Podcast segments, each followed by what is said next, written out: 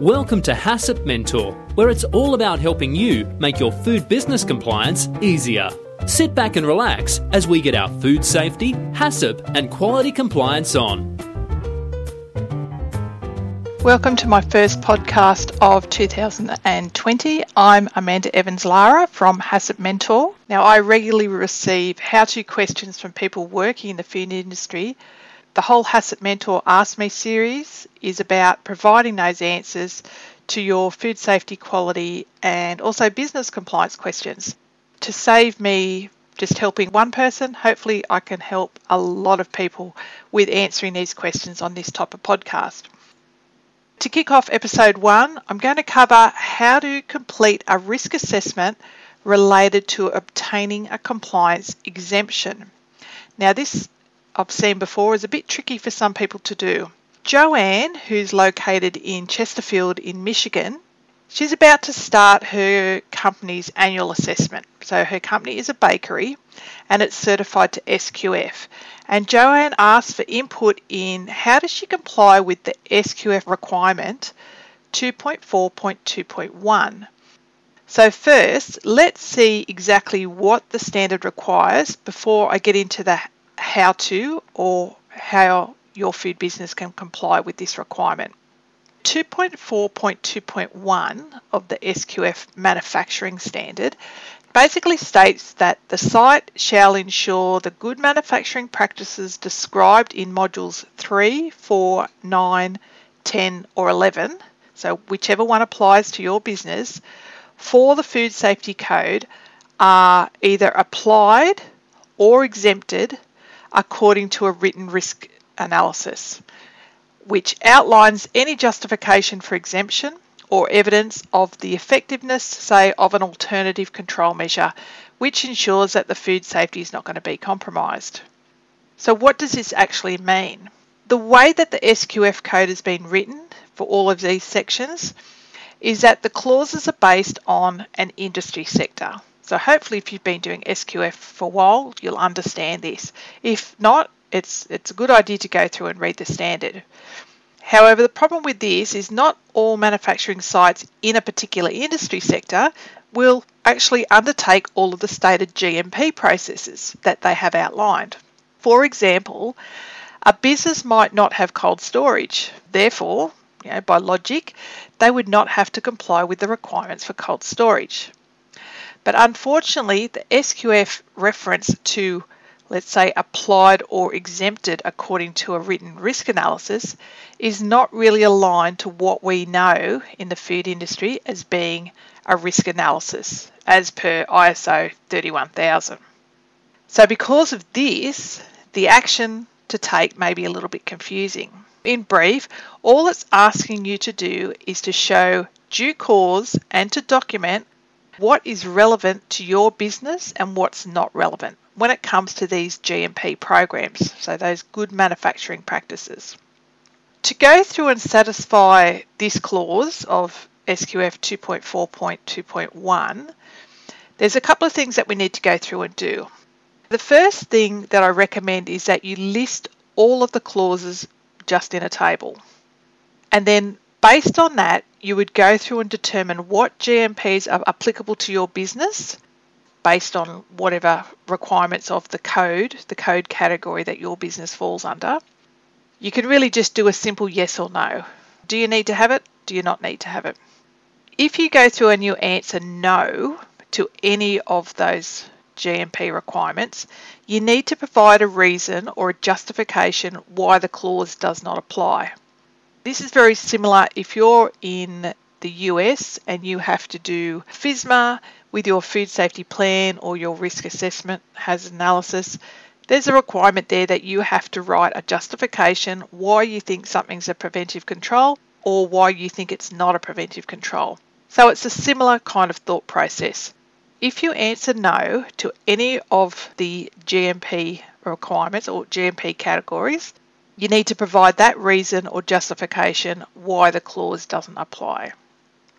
Now, if you answer yes to any of these and your food business wants to implement an alternative control different from the one that's been listed in the actual clause, You will need to then state what the control is. You really need to keep in mind the identification of the hazard that is trying to be controlled.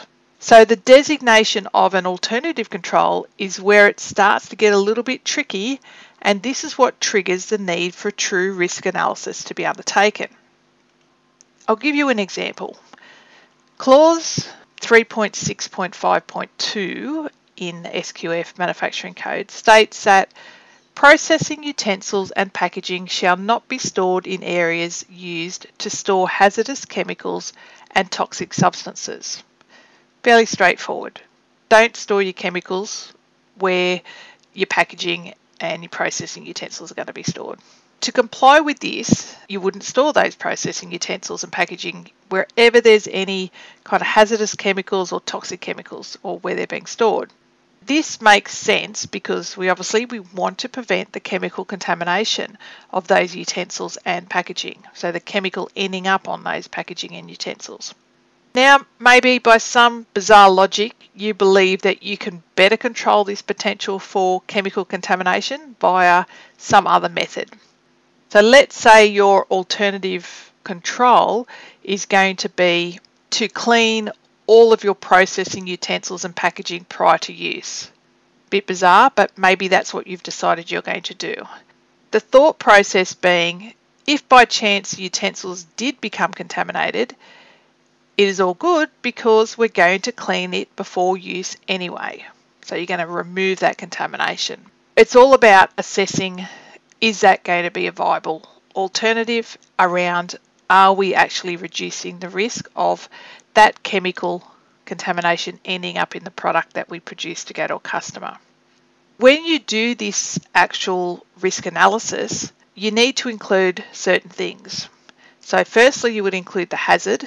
So the hazard being chemicals, whether it come from cleaning chemicals or pest control chemicals or whatever chemicals that you have, you want to store in that same area.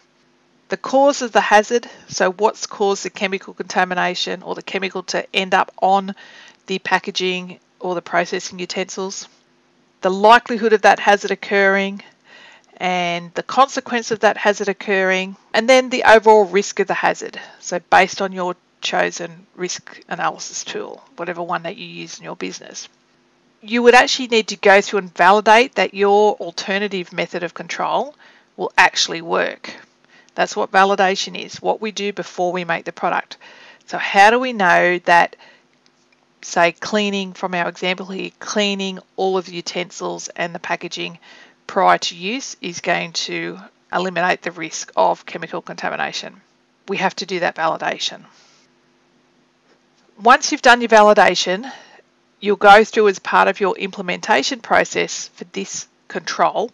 The control being we're going to wash our packaging and utensils. Your business would need to have documented procedures, your verification checks in place, and those verification checks should be there to support that the control has actually been implemented and it's being effective. And you would also have to have staff training in place. Any records or documentation, they need to be available to support whatever method you've implemented. Okay, hopefully my explanation has helped to demystify your compliance responsibilities for that clause 2.4.2.1. Again, as it relates to seeking an exemption from complying with a particular GMP requirement in a standard. Now, it might not just be SQF that has this requirement. There may be some of the other GFSI standards, which basically say, if you want to do something different to what we're suggesting, as long as you do a risk analysis and the same outcome is to have a safe product, well, that's fine, but you just have to have the justification for it. And we actually have that in some legislations around the world. If you have that justification and the validation, it's okay to do whatever method is that you want to do an alternative to. A big thank you to Joanne for sending in the question, and thank you for listening to the first episode of Ask Me. If you've got a question to ask just like Joanne did, all you have to do is go to haccpmentor.com/askme and click on the Submit Question button. You can leave your question there for me to review, and who knows, your question could be in the spotlight in an upcoming episode of Ask Me. Until next time, stay safe. You've been listening to HACCP Mentor. For all your food business, HACCP, quality and food safety compliance tools, check out our website at www.haccpmentor.com. You can also find all the links and resources mentioned in the show notes to this episode.